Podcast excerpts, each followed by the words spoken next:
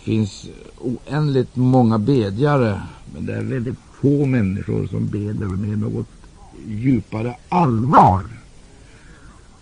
Och när jag talar om allvar i det här, med, i det här sammanhanget, då menar jag inte en tillfällig rörelse, utan jag menar ett absolut heligt beslut som man inte är villig att kompromissa med, utan eh, ett heligt beslut att till varje pris nå ett resultat. Och det är oerhört viktigt. Det blir eh, på det sättet eh, inte bara ett vanligt engagemang, utan det blir en helig beslutsamhet. Det är självklart att eh, detta böneliv det kommer att kosta. Så att eh, det är helt uppenbart att eh, om vi väljer mellan olika vapen, exempelvis olika vapen i vår kamp, så är det ju självklart att det vapen jag väljer, det får jag naturligtvis träna mig på. Det får jag använda sen. Och det vapen som jag använder, det kommer givetvis också att helt och hållet prägla utgången av den strid jag för. Och nu är ju bön ett väldigt vapen. Så om jag nu börjar bedja så måste jag räkna med att träna mig i bön för att uppnå resultat, andliga resultat. Pris för Gud. Så talade vi eh, därnäst om eh, behoven. Ibland eh, så vet jag, jag måste för min egen jag vet strängt taget ofta inte vad läsarna egentligen strävar efter. Vad de vill för någonting överhuvudtaget. Därför att eh, de har eh, på ett eller annat sätt vant sig vid vissa ting som de gör ganska automatiskt och eh, oreflekterat. Eh, Exempelvis går till vissa möten, är med i visst missionsarbete, ger sitt bidrag i form av tionde eh, och offergärd, som man brukar kalla det för. Kanske också en och annan gång är med i någon kampanj, i, någon, i några kampanjmöten eller någonting dylikt. Men vi förstår ju varenda en att detta är ju inte detta är ju inte eh, det mönster som ges i Nya testamentet för en kristens liv. Där finns det ett annat, mycket rikt mönster. Ett underbart mönster. Och då förstår vi ju att det där måste ha med behovet att göra. Man saknar helt enkelt behov. Man är nöjd med alldeles för lite, man är nöjd med dåliga uh, man är nöjd med former och kanske ceremonier och vissa eh, religiösa ersättningar. Men det finns inget djupare andligt behov.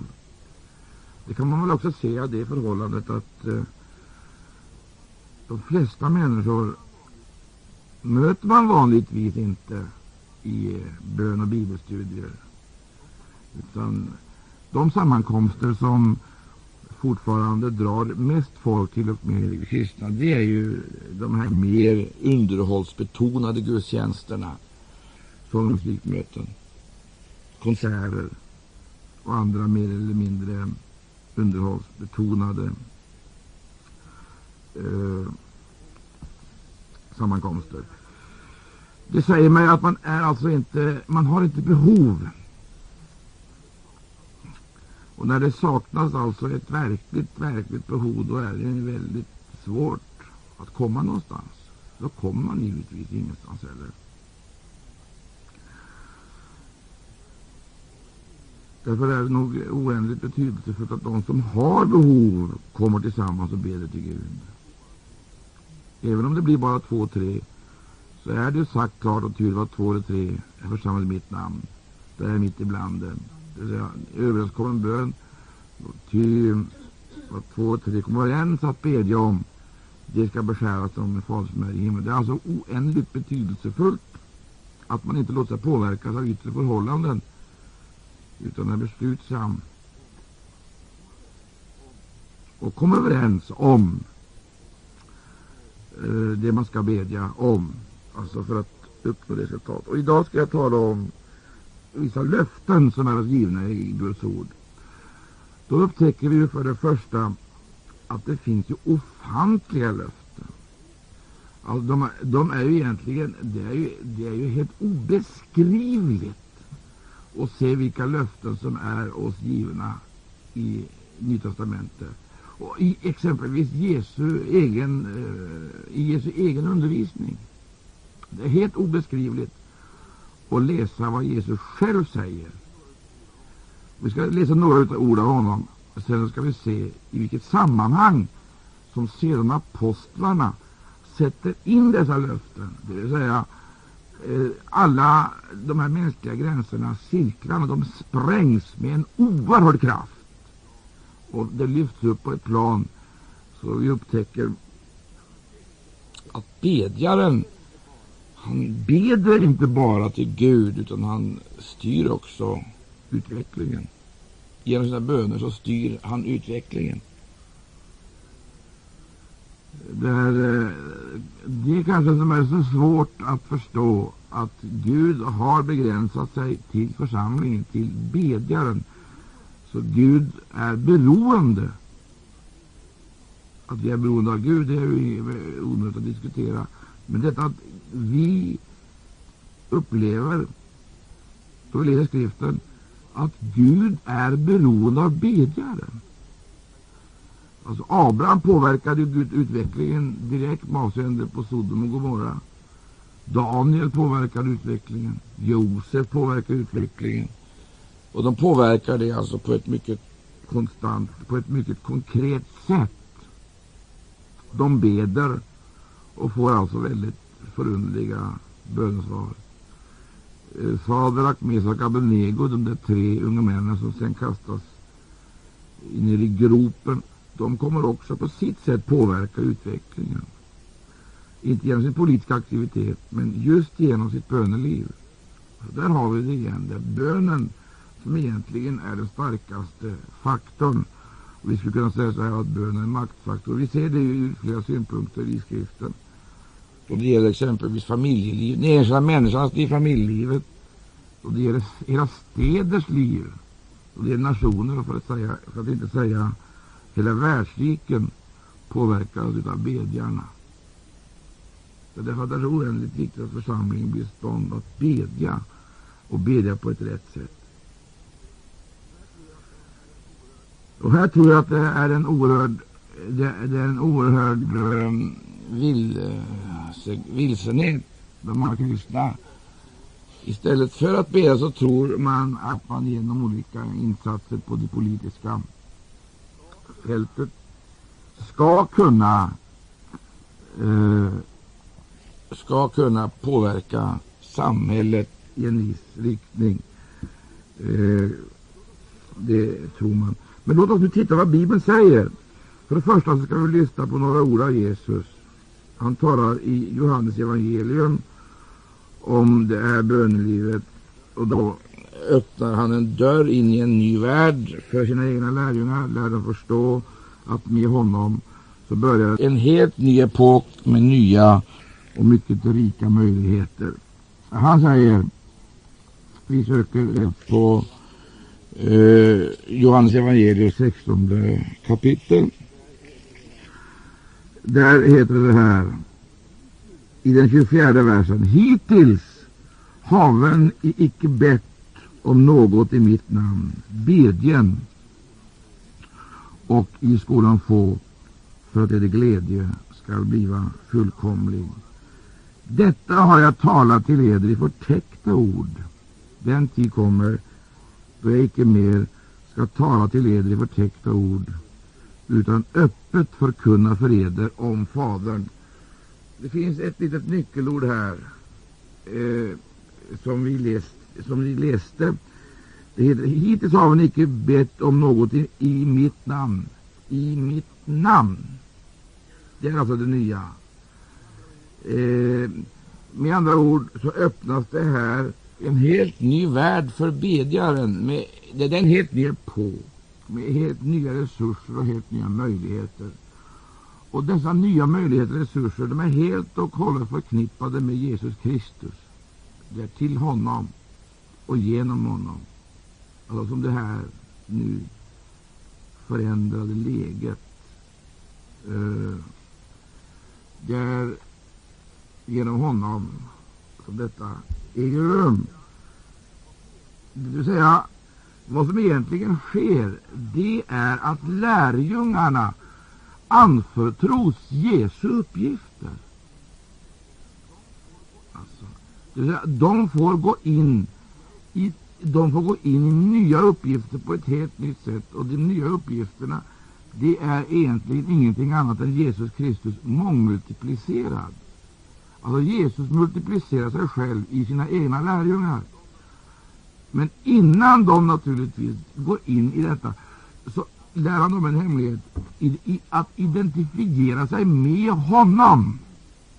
Så det här att han använder Jesu namn det var inte en ytlig besvärjelse så att de tog Jesu namn på sina läppar, utan det var att förklara sig fullständigt ett med Jesus Kristus och göra, eh, och göra anspråk på samma sätt som Jesus själv så att säga talade och gjorde anspråk inför Fadern, så skulle nu lärjungarna bedja i hans namn för att uppleva samma saker.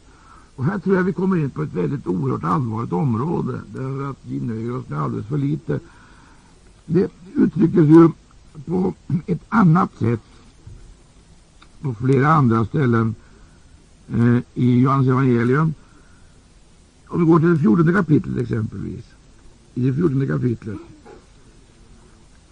Där sägs det så här ifrån eh, den eh, tolfte versen. Där heter det Sannerligen, sannerligen säger jag eder, den som tror på mig, han skall och själv göra de gärningar som jag gör. Alltså, eh, det, här, det här är egentligen ett väldigt märkligt uttryck. Ur den synpunkten sett att Jesus här alltså ställer upp han ställer upp ett mål för lärjungarna.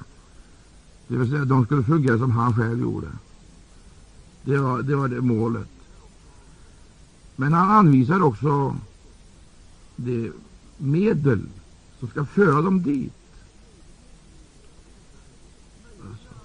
Det som ska möjliggöra det här.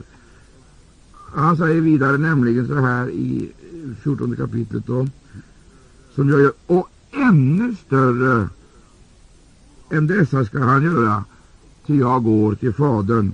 Och vad helst i bedjen om i mitt namn, det skall jag göra på det att Fadern må bliva förhärligad i Sonen. Det är två saker som Jesus här betonar. För det första hans egen ställning hos Fadern och lärjungarnas tjänst på jorden.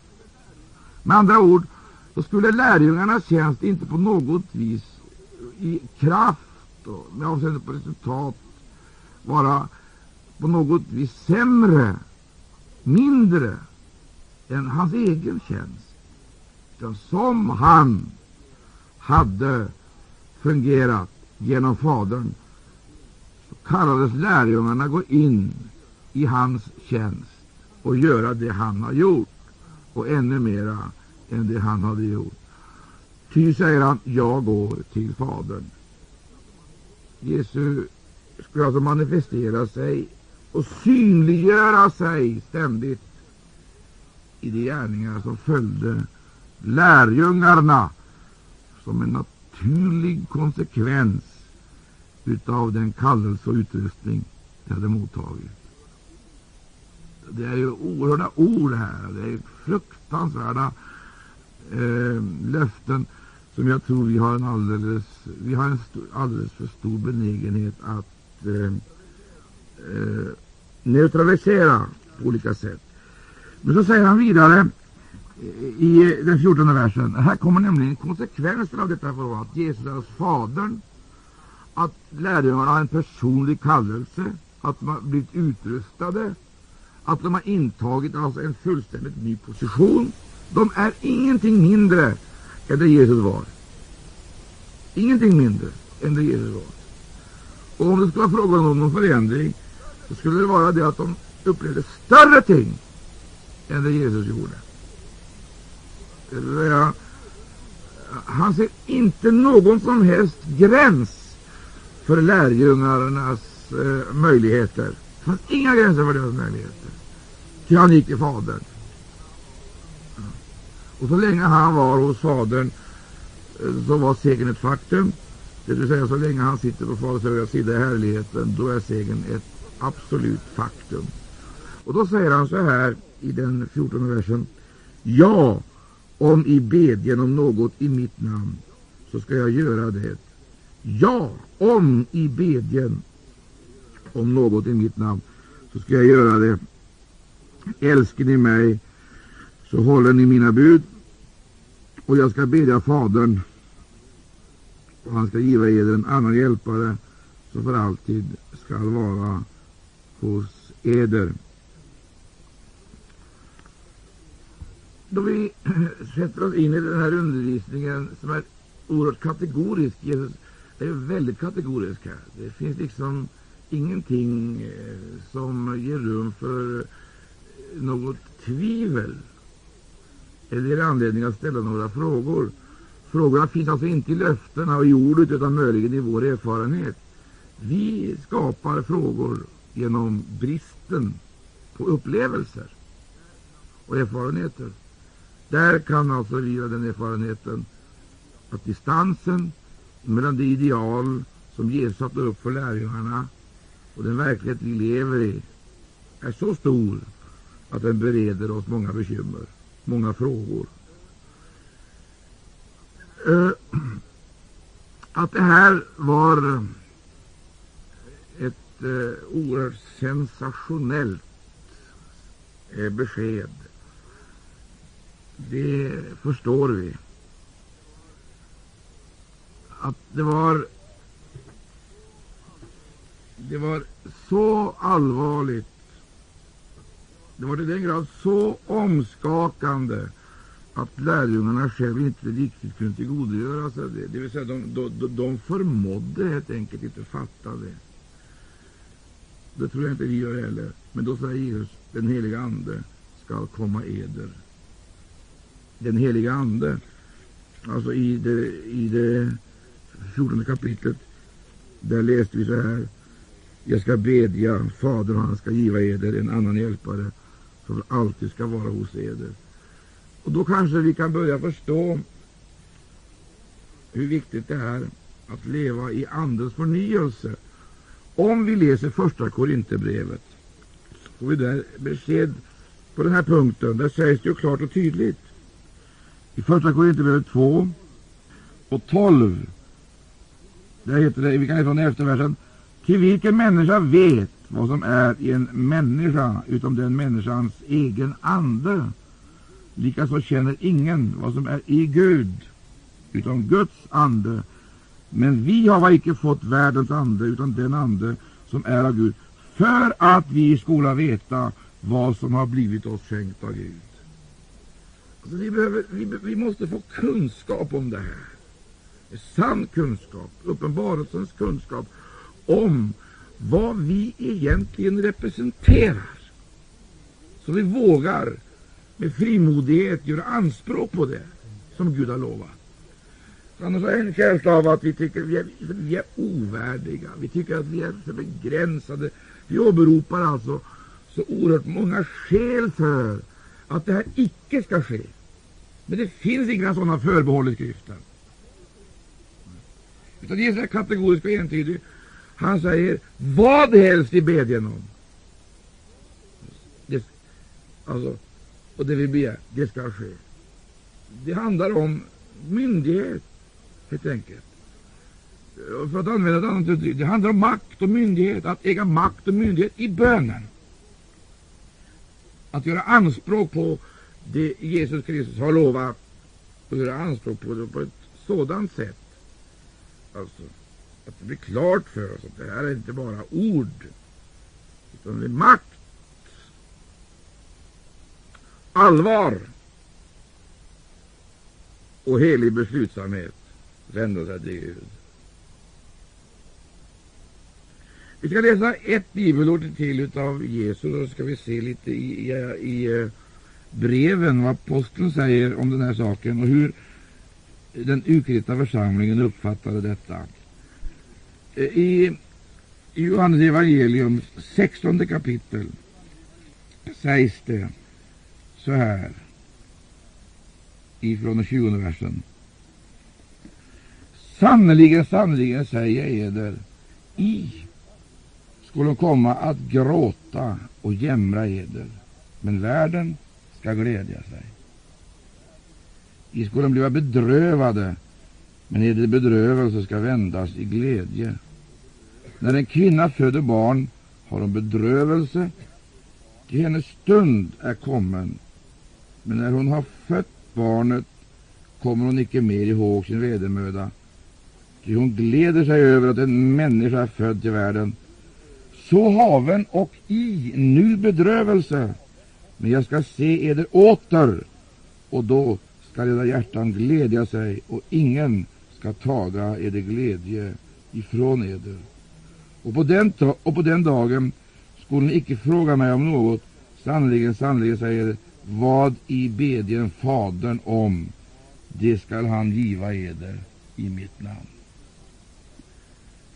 Det finns ju en hel serie av olika ting som föregår det här löftet. Alltså. Och om vi nu stannar inför varje enskild detalj som Jesus tar upp. Lyssna till de här orden exempelvis. Han talar om bedrövelse.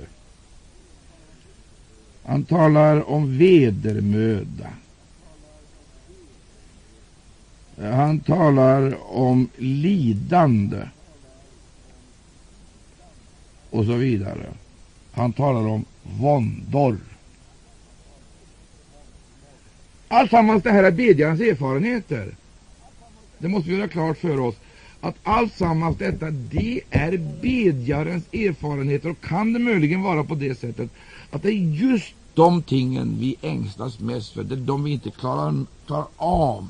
Det vill säga, vi klarar inte av de svårigheter och det lidande som föregår själva bönesvaret, Guds ingripande. Och därför så drar vi oss undan. Men jag vill betona det här en gång till. Alltså Jesus är synnerligen realistisk. Han visste det att bönen, bön, det är en intensiv kamp. Även om löftena är underbara, löftena är rika och även om möjligheterna är omätbara, ja, helt obegränsade, så är bönen alltså en oerhörd kamp och det är förenad med ett oerhört lidande. Eh, han talar om lidande, bedrövelser, om våndor. Alltsammans är bedjarens erfarenhet. Och då kan man fråga sig då kan man fråga sig varför det är på det här sättet. Att en bedjare just ska få uppleva allt detta, vara med om allt detta. Eh, det finns alltså, skulle jag vilja säga, det finns en eh, mur som ligger emot bedjaren. Ligger bedjaren emot. En mur. Det är inte Gud är inte på något sätt avvokt inställt så att han måste överbevisas eller på något vis blidkas. Och Jesus är inte långt borta men det är bara på det här sättet att Gud har anförtrott bedjaren. Alltså, han har anförtrott bedjaren eh, att tjäna. Alltså, och han har anförtrott bedjaren en uppgift. Och den uppgiften, den är bedjarens. Den, den, det är inte Gud som beder, det är vi som beder. Och varför har Gud anförtrott oss den? Därför att Gud vill att vi ska vara hans medarbetare. Alla segrar som överhuvudtaget ska vinnas, de vinns tillsammans Gud vinner tillsammans med sitt folk. Det är det vi måste göra klart för. Det är Guds folk som måste ta upp kampen. Och tar inte Guds folk upp kampen, då kommer heller aldrig bli några segrar. Det är bara så. Tar inte Guds folk upp kampen här, så blir det inga segrar. Och är inte Guds folk inställda på detta, att det här blir lidande, det här blir nöd, det här blir våndor och bedrövelse. Det här är så att säga lika eh, engagerande och krävande som ett havandeskap och en förlossningsakt. Om detta inte blir klart för Guds folk så kan de aldrig bedja. Aldrig. Det blir inget resultat. Och jag tror personligen att här ligger hela här ligger hela det avgörande problemet. Ty om Guds folk börjar bedja, då kommer också resultaten att visa sig på ett annat sätt. Naturligtvis först och främst i en kristens liv, men sedan också i de kedjeverkningar som alltid är ett direkt resultat av bedjarens insatser. Men vi ska se det här eh, utifrån några andra synpunkter också. Vi ska läsa lite mera i eh, Bibeln. Och vi ska gå till eh, Kolosserbrevet där Paulus talar till församlingen i Kolosse. Eh, där säger han så här, var uthålliga i bönen i första versen och vaken i den under tacksägelse och bedjen även för oss att Gud må åt oss öppna en dörr för ordet så att vi får kunna Kristi hemlighet, den hemlighet vars skull jag också är en fånge. Jag bedjem att jag må uppenbara den med de rätta orden. Det är flera ting som klart framtonas här i den här versen. Han säger ju var den uthålliga i bönen. Vad man kan förvänta sig det är alltså att bedjaren har inte bara disciplin utan han har också kondition. Han är tränad för uppgiften och har alltså då lärt sig att det, blir, det är kamp och det är strid som kräver både fysisk och psykisk kraft. Men allt eftersom vår egen kraft liksom töms ut så blir vi uppfyllda av den heliga Ande. Den heliga Ande kommer oss till hjälp så att vi inte slocknar eller förlorar glöden utan vi blir bevarade. Men vi blir inte, vi blir inte bevarade om vi lever ett lättsi i lättsinne. Tar det här alltså lättsinnigt. Vi vill bevarade om vi kämpar. Och nu säger han så här, var den uthålliga i bönen. Det är frågan om kondition. Att inte slockna. När manar man till uthållighet? Naturligtvis då frestelserna till eftergifter är maximala. Då frestelserna till åt, att återvända eller att resignera är stora. Och här tror jag att problemen är större. Jag eh, vill inte, på här, jag vill inte här karikera, men jag har en känsla av att istället för att bedja så gör vi allting annat. Vi, vi, gör, vi, vi är redo att göra vad som helst. Det här med bönen, det, det, det, det är så påfrestande. Och vi kommer liksom i riktig närkontakt med fientliga makter då vi börjar bedja. Det är precis som vi känner dem in, in, in, in oss och i oss, omkring oss. Då blir det så påtagligt konkret då vi går in i bönen och in i, framförallt in i förbönen. Och därför manar han till uthållighet och säger vaken. Vaken, alltså, säger han, i den under tacksägelse. Just det här med vaksamhet, alltså, som han betonar som en nödvändighet, det är nog ett oerhört stort problem. Det är vissa tider, vissa punkter, det är vissa sammanhang som vi liksom dukar under. Vi orkar inte hålla eh, den här lågan riktigt tänd. Utan det slocknar. Det är som om utsattes alltså för en, en oerhörd attack för att neutralisera och beröva oss segern. Och nu säger han så här, vaken i den tacksägelse och bedjen jämväl för oss att Gud må åt oss öppna en dörr för ordet så att vi får förkunna Kristi hemlighet, den hemlighet vars skull jag också är en fånge. Jag bedjen att jag må uppenbara den med de rätta orden. Det är ju en, det är ju en märklig skola, detta. Bönens skola, att kunna bedja uthålligt, träna sig i bön så att man inte backar när man upplever kraften liksom vill ta slut, utan man gör Jesu erfarenhet, man får hjälp, inväntar hjälpen, så att man är vaken, eh, så att man vet att bedja på ett rätt sätt, vet vad man beder om, hur man beder om, varför man beder, vad man förväntar sig, man förväntar sig ett resultat.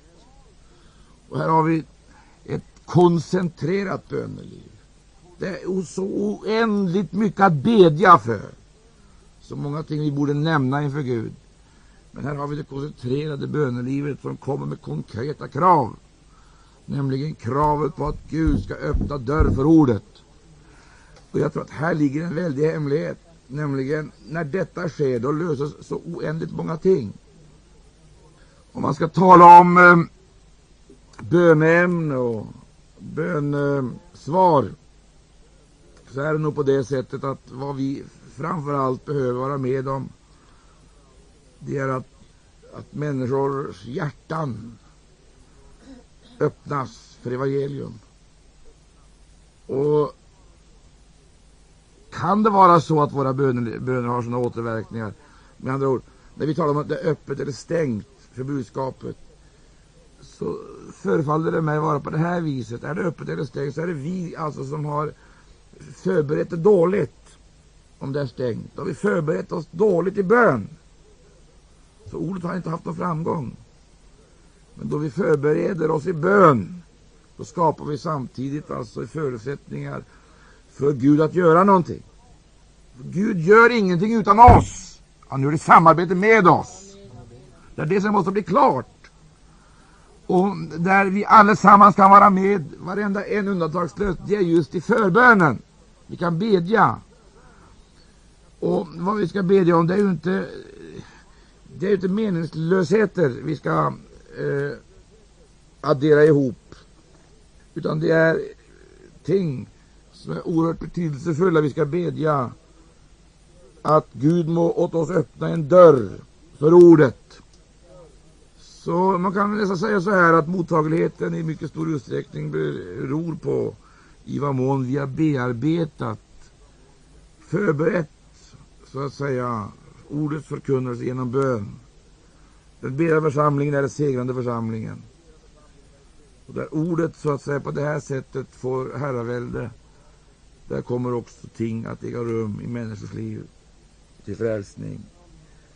Så där ser vi alltså att allt sammans som överhuvudtaget kan tillskrivas, alltså allt som överhuvudtaget kan tillskrivas Gud, det han gör, det gör han i, tillsammans med oss. Och eh, inviger vi oss i den här heliga tjänsten så kommer också Gud att erkänna sig till det. Nalkas vi Gud så nalkas han oss. Men går vi andra vägar så kommer naturligtvis vi göra samma erfarenhet som alla andra i alla tider. Vi förytligas och flackas och förlorar så att säga uppgiften och utrustningen och blir kanske ett sånt där religiöst serviceorgan, serviceorgan utan någon djupare betydelse. Men jag ska inte stanna riktigt där, utan jag vill ta med mig en sak till som jag tror är så oerhört betydelsefull. Och därför ska vi läsa i första Timoteus brev, i det fjärde kapitlet. Där går nämligen aposteln ett steg vidare. Det är ju på det här sättet att en kristen människa hon eh, har ju sådana oerhörda möjligheter att bli till välsignelse. Bli till stor välsignelse, underbar välsignelse eh, i, eh, genom detta sitt underbara och rika Guds liv. Om vi läser andra brevet till Timoteus, det fjärde kapitlet. Där heter det så här. Jag uppmanar dig allvarligt inför Gud och Kristus Jesus, inför honom som ska döma levande och döda. Jag uppmanar dig vid hans tillkommelse och hans rike. Du förstår, här möter vi ju ett oerhört allvar med ett fruktansvärt perspektiv. Det är ett kolossalt perspektiv som man sätter Timoteus in i. Alltså, koncentrerade böner har jag talat om, att koncentrera sig i sitt böneliv. Men att inte förlora visionen och perspektivet. Alltså, det är oerhört viktigt att vi har vision och perspektiv. För våra böner är inget allmänt gnäll. Vi träder fram inför Gud i kraft av Jesu Kristi namn och ställer de anspråk som han själv har anförtrott åt oss. Det vill säga, det som sammanhänger med vår funktion alltså. Jag skulle vilja gå ännu längre och säga det som sammanhänger både med vår existens och vår funktion. Vi ska komma ihåg detta. Det sammanhänger med vår existens och det sammanhänger med vår funktion. Kom ihåg detta, kära vänner! Vilket, vilket perspektiv, vilken vision som här öppnar sig för oss. Och därför är det väldigt viktigt att vi kristna har en vision och har ett perspektiv så de vet, de vet vem de representerar, vad de representerar och dessutom vet den rymd som egentligen är vad vara Herrens underbara omger dem och som, och som de i sin tur påverkar. Det heter så här, om du tar det här i, i ledvis, så säger han, jag uppmanar dig allvarligt inför Gud och Kristus, inför honom som ska döma levande och döda. Jag uppmanar dig vid hans tillkommelse och hans rike. Predika ordet. Jag uppmanar dig inför Gud. Inför honom som ska döma levande och döda. Att inte förfalla till förfängliga tankar. Att icke ge efter för opinionens tryck och söka att bli populär eller modern. Utan beslutsamt hålla fast vid det som egentligen är din uppgift. Det är det som är din uppgift. Och hans uppgift är ju att predika ordet. Men om vi läser i eh, första Timoteus brev, alltså det första i, i det första brevet, så heter det så här i, den andra, i det andra kapitlet. Så uppmanar jag nu framför allt därtill att man må bedja. Jag tycker vi ska stryka under uttrycket framför allt. Det är så oerhört mycket som en kristen församling, som en församling kan ägna sig åt och engagera sig i. Men frågan är vad som är, vad är framför allt nödvändigt. Vad är framförallt allt sammans, det andra ska underordna sig detta alltså. Detta här ska gå före allting annat. Framför allt. Det förstår vi uttrycket. Att före allting annat, så före predikan, före sång, före musik, före väckelsemöten eller andra sammankomster, före mission och evangelisation, framför allt ska man bedja. Och om vi lärde oss den här prioriteringen så är jag helt övertygad om att oändligt mycket skulle ändras i det andliga klimatet. Det omedelbart skulle ändras. Vi skulle få en helt annan situation om vi lärde oss detta, att först och främst bedja. Alltså för alla andra aktiviteter bedja. För allt arbete måste vi bedja. Och det här gäller unga människor, det gäller alla människor i alla ålder. Hur länge vi har varit kristna så är det bara på det här sättet att om vi överhuvudtaget ska ha någon som helst framgång i det vi gör så måste vi först och främst bedja. Och han säger vidare här, så uppmanar jag nu framförallt därtill att man må bedja, åkalla, anropa och tacka Gud för alla människor, för konungar och all överhet, så att vi kunna föra ett lugnt och stilla liv på ett i allo fromt och värdigt sätt. Sådant är gott och välbehagligt inför Gud, vår frälsare. som vill att alla människor skulle bli frälsta och komma till kunskap om sanningen. Det är mycket vi har att lära här. Att bedja för alla människor. Ni förstår, vi har alltid någonting att förmedla. Alltid någonting att ge. Om vi bara tar tillvara, på, tillvara dessa möjligheter som är anförtrodda oss. Det är det vi sällan gör. Tänk om vi nu, låt oss göra tankeexperimentet att vi kunde samla alla kristna till bön. Verklig, allvarlig bön. Med vision och perspektiv. Med allvar och beslutsamhet. Med disciplin och kondition och uthållighet. Och därigenom utmana evighetens resurser. Du förstår vilken uppgörelse. Vilken uppgörelse i andevärlden. Och vilket resultat det skulle bli. Tyvärr så är det på det viset att alla låter sig inte beröras av en sådan kallelse. Utan det är ett försvinnande litet fåtal. Men Jesus har sagt vad två eller tre kommer överens att bedja om, det ska beskäras den av min fader som är i himlen. Och därför ska vi vara frimodiga. Vi ska inte reducera våra anspråk utifrån statistiska uppgifter, utan vi ska istället gå in för Guds ansikte och åberopa löftena. Vad två eller tre kommer överens att bedja om, det ska beskäras dem av min fader som är i himlen. Vad två eller tre är församlade i mitt namn, där är jag mitt ibland eder. Det är klara besked. Väldigt klara besked. Och Gud må hjälpa oss att vi gör anspråk på detta på ett rätt sätt. I ett senare sammanhang, vi ska läsa det, ja det är i Uppenbarelseboken, där förs vi in på ett alldeles speciellt sätt i den himmelska världen. Och där får vi kontakt med eh, de förhållanden som eh, är typiska och kännetecknar just den himmelska världen. Då klarnar det för oss varför det är så nödvändigt att bedja. Varför det är så nödvändigt. Så oerhört nödvändigt att bedja. Gode Gud. I boken. läser vi med varandra i eh, femte kapitlet. Där heter det i, från första versen.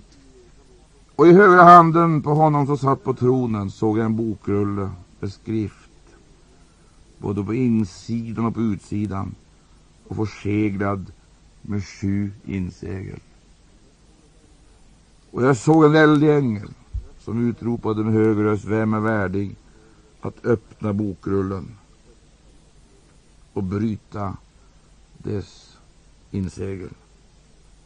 Och i högra handen på honom som satt på tronen såg jag en bokrulle med skrift både på insidan och på utsidan. Det har en märklig skrift. Man kan fråga sig vad det var för skrift. Den här skriften har blivit kallad för jordens fastebrev, som alltså var i förvar i högra handen på honom som satt på tronen. Den var förseglad, tillsluten. Men det handlar alltså om jorden och jordens framtid. Ingen kunde öppna den. Den var tillsluten och förseglad. Men så träder en fram som är värdig att öppna den. Och så när han har öppnat bokrullen då ser vi vad som sker på jorden.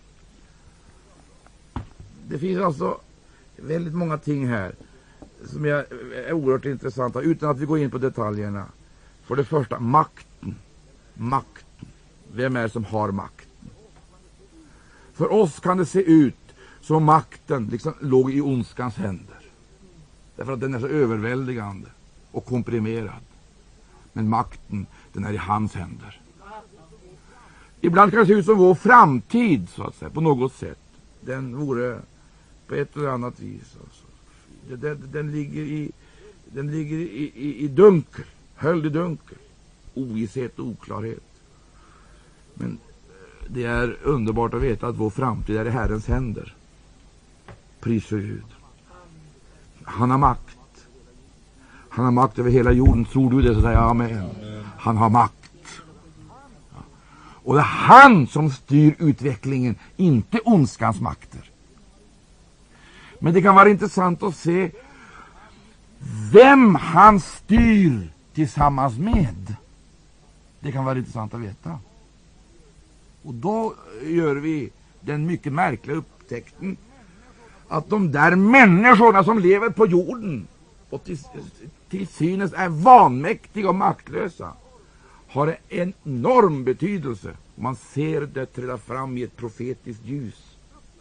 De har en fruktansvärd betydelse. Icke genom sin mängd, icke genom sin mängd och icke genom sin eh, kultur eller andra företrädare. Men de har en väldig makt just genom sina böner. Just genom sina böner har de en oerhörd makt. Så att de på ett helt avgörande sätt alltså, påverkar och styr utvecklingen. Det är egentligen fenomenalt att se i skriften. Hur skriften hela tiden talar om makten är i Guds händer. Framtiden är i Guds händer. Men hur Gud sedan under allt det han företar sig gör sig beroende av sitt eget folk. Han samarbetar med sitt eget folk. Han har medarbetare. Människor som umgås med honom, som beder till honom. Som lär av honom. Som därigenom förundliga vägar informeras av honom. Om vi läser här i eh, Uppenbarelseboken så får vi se i det åttonde kapitlet det heter och när lammet bröt det sjunde inseglet uppstod i himlen tystnad som varade vid pass en halv timme och jag fick se de sju änglar som stod inför Gud och dem gåvos sju basuner. Och en annan ängel kom och ställde sig vid altaret och han hade ett gyllene rökelsekar och mycken rökelse blev given åt honom för att han skulle lägga den till alla de heligas böner på det, på det gyllene altare som stod framför tronen. Jag måste få läsa det här en gång till. Här, här möter du änglar och väldigheter i den himmelska världen. De fullgör sina av Gud givna uppgifter. Det gör de med precision. Det är ingenting som brister i Guds styrelse, i hans organisation. Allt är perfekt. Och alla lyder och förverkligar, alltså verkställer Guds planer i minsta detalj. Det är ingenting som överlämnas åt tillfälligheter. Allt är i detalj förutsagt och bestämt. Och det utförs också i överensstämmelse med Guds fullkomliga vilja. Men då heter det, vi läser en gång till. Och när lammet bröt det sjunde inseglet uppstod i himlen en tystnad som varade i pass en halv timme. Och jag fick se de sju änglar som stod inför Gud och dem gåvos sju basuner. Och en annan ängel kom och ställde sig vid altaret och han hade ett gyllene rökelsekar och mycken rökelse blev given åt honom för att han skulle lägga den till alla de heligas böner på det gyllene altare som stod framför tronen. Och ur, och ur ängelns hand steg röken av rökelsen med de heligas böner upp inför Gud. Och ängeln tog rökelsekaret och fyllde det med eld från altaret och kastade elden ner på jorden då kom tordön och dunder och ljungeldar och jordbävningar. Och de sju änglarna som hade sju basunerna gjorde sig redo för att stöta i sina basuner. Jag vet inte om du riktigt kan se in i det här oerhörda sammanhang som vi här har fått blicka in i. De heligas böner som är uppsamlade i skålar. Uppsamlade. Där ligger de inför Fadern. Det vill säga, eh, våra böner, de eh, når fram. Och de samlas upp och så småningom så kommer de tillbaka i form av bönesvar. Och då ser man verkningarna utav dessa böner är egentligen alldeles oerhörda. Det är ju fruktansvärt. Det är kolossala verkningar. Det är kolossala verkningar utav dessa böner. Man har bedit och bedit och bedit igen. Det samlas upp och så utgjuts det i form av mäktiga bönesvar över jorden. Och vad sker då? Jo, då kommer tordön och dunder och ljungeldar och jordbävning. Läser vi Matteus 24, i Matteus 24 kapitel avslutningsvis så ser vi att det finns oerhört många ting som Jesus förutsäger ska ske i samband med Människosonens, i samband med Människosonens uppenbarelse. Det är många ting som ska ske. Han talar först och främst om en hungerkatastrof. Han talar om religiös förvillelse, hungerkatastrof, ungdomsrevolt. Han talar om eh, han talar om upplösningstendenser av olika slag. Han talar om eh, oerhörda problem, krig och rykten om krig, sociala förvecklingar, politisk omstörtning, militära konflikter.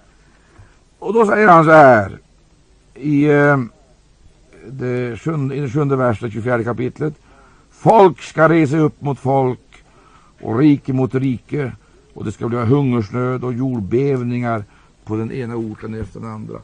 De här jordbävningarna, det är säkerligen revolutioner som Jesus talar om. Alltså revolutioner, politiska revolutioner och omstörtningar. Som Jesus talar om ting som alltså äger rum i folkhavet. Och människorna står där alldeles slagna. Ja, de står där fullständigt tillintetgjorda inför havets och vågornas dån. Det är alla dessa väldiga omvälvningar som äger rum i folkhavet. Politiska förändringar och social oro. Det är den typ av jordbävningar som är ett resultat av människans frihetssträvan och frihetslängtan. Vi blir fri från bojorna, från förtrycket. Och vi blir fri från hunger, snöd och annan, eh, annat socialt elände. Och vi blir fri. Men i Uppenbarelsebokens åttonde kapitel. Där talas om, då kommer tordön, dunder och ljungeldar och jordbävning. Det är svaret på de heligas böner. Att det där inte är frågan om revolution i den meningen. Att det där inte är frågan om militära konflikter och förvecklingar. Det förstår vi. Vad är det frågan om? Det är frågan om andliga väckelser. På samma sätt som det äger politiska omvälvningar, det kallas för jordbävningar, i den fysiska materiella världen, så är det jordbävning i den andliga världen. I Guds församling, där är det väckelse. Vad är det som sker? Det är på det här viset att vi genom våra böner inte bara manar fram, utan vi genom våra böner tvingar fram resultat. Och det tror jag att vi ska göra klart för oss. För det ligger inte ett uns av högmod i det här. Eller någon självöverskattning. Utan det är frågan om vad Jesus har lovat. Alltså, vi tvingar fram andliga resultat. Må det bli klart för oss. Väckelser. På den här orten efter den andra blir det jordbävning. Tordön. Andliga eh, ingripanden av pingstkaraktär. Dån, som på pingstdagen. Tungor av eld och rörelser. En väldig rörelse uppstod. Det vill säga, det blir folkrörelser emot Golgata. Jag tror att i allt sammans detta, det sker som ett resultat av de heligas böner. Och går vi in i den här tjänsten, mina älskade vänner, så ska vi också få se ett underbart resultat. Må Gud hjälpa oss att vi inte sviker här. För sviker vi på den här punkten, då menar jag, då har vi ingen egentlig funktion att fylla. Sviker vi här, då är vår predikan meningslös. Då är vår sång meningslös. Och då är vår mission också ganska meningslös. Det är det sätt på vilket vi ska vinna andliga segrar. Det sätt på vilket vi ska öppna stängda dörrar. Det sätt på vilket vi ska tillkalla evighetens krafter, det är i bönen. Och må vi vara trogna där då. Gå in för Gud och inte känna efter om det är populärt eller impopulärt. Om det är si eller så. Utan bedja utan att förtröttas. Utan återvändo till Gud i bön. Vi tackar dig, kära Herre Jesus Kristus, för att du har gett oss ditt eget ord. Kära Herre Jesus.